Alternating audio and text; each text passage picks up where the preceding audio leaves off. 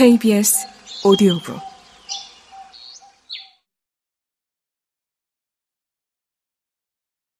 아리아 속 부모님 전상서 푸치니의 잔니스키키 속 아름다운 아리아 사랑하는 나의 아버지 노랫말은 그리 효심이 가득한 내용은 아니다. 부모님께 바치는 우리의 모든 노래가 꼭 그런 모양이 아닐까 한다. 고운 선율을 입히고 듣기 좋은 말로 미화해도 내용은 늘 같다. 여전히 우리가 드리는 것은 뒤늦은 그리움뿐이다. 2006년 4월 프랑스 파리의 샤틀레 극장에서 노래하던 세계적인 소프라노 조수미는 눈물을 흘렸다.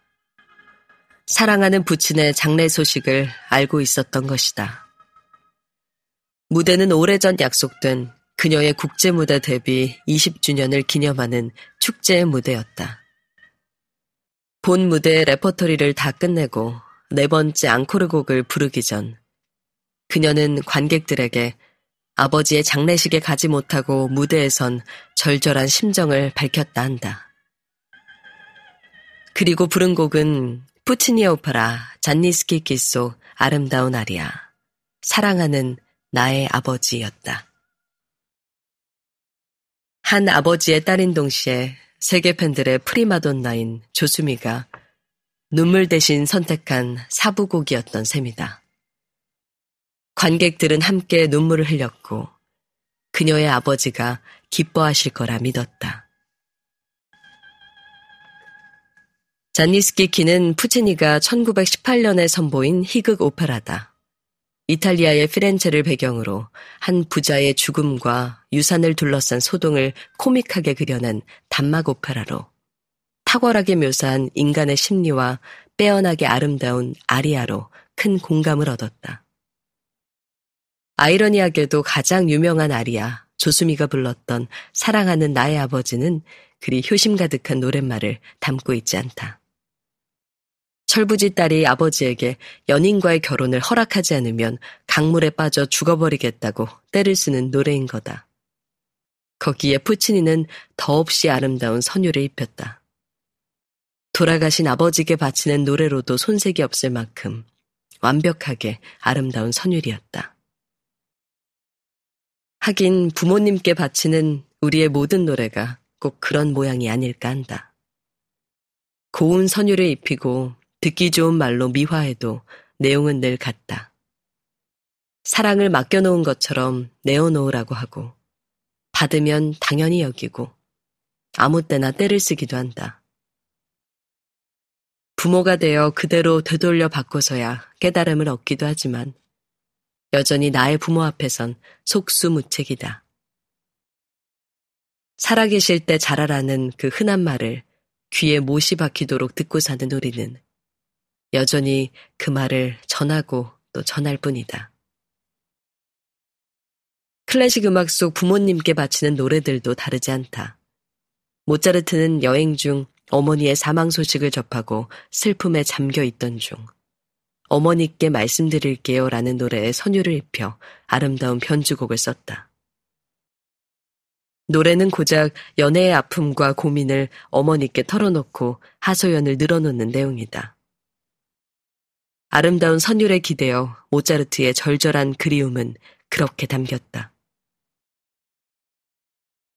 드보르자크는 가곡 늙으신 어머니 내게 노래를 가르쳐 주실 때에서 시인 아돌프 헤이도크의 시를 빌려 이렇게 노래했다. 늙으신 어머니 내게 노래를 가르쳐 주실 때 이따금 눈에 눈물이 맺히셨네. 이제 나는 아들에게 그 그리운 노래를 가르치니 햇볕에 탄 내 볼에서 수염으로 눈물이 절로 흘러내리네. 여전히 우리가 드리는 건 뒤늦은 그리움뿐이다. 보은의 달이라 하는 5월이다. 마침 생신을 맞으신 나의 어머니께서는 여행도 잔치도 싫다 하시고 자식들에게 하나씩 따로 맞춤형 선물을 부탁하셨다. 그 오랜 세월 동안 당신의 입으로 무엇이라도 요구하신 것은 처음이다. 생신 때면 좋은 데서 가족 식사를 하고 화장품이며 봄옷을 사들이는 것이 고작 우리들이 한 일이라니. 그저 부끄럽고 송구하기만 하다. 둘째 딸인 내게는 절친한 친구분들과 함께 하실 집에서 차린 생신 밥상이 숙제로 떨어졌다. 고등학교 시절부터 오랜 시간 함께 하신 13분의 고운 할머님들이시다. 어린 시절 그분들께 예쁨도 많이 받았고 오랫동안 뵙지 못해 궁금한 마음이 큰데도 처음 든 생각은 내 고단함에 대한 것이었다. 바쁜 5월인데 할 일도 또 갈 때도 많은데 나도 힘이 드는데 수십 가지 생각이 머릿속을 잠깐 스치고 나서야 후회로 마음이 먹먹했다. 별 수 없는 딸내미인 나는 또 얼마나 세월을 겪어야 정신이 들고 그리움에 가슴을 칠까.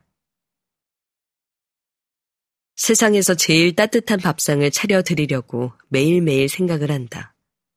머릿속에서는 이미 몇 번씩 상을 차리고 허물고 다시 차려낸다. 정성껏 계획을 세우고 정성껏 장을 보고 정성껏 밥을 지어 식탁을 차리리라.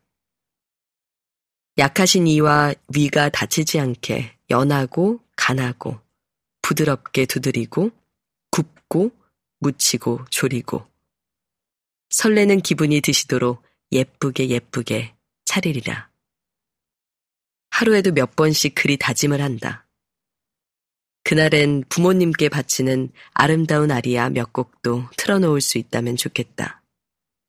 조수미의 목소리도 좋고 모차르트의 피아노 변주도 현악기가 연주한 드보르자크의 가곡도 근사하겠다.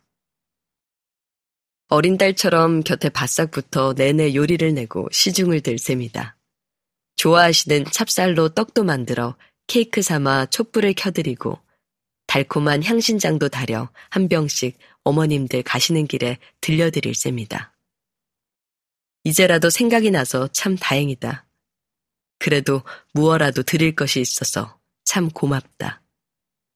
아리아가 어울리는 꽃피는 봄이어서 또 참 고맙고 다행이다.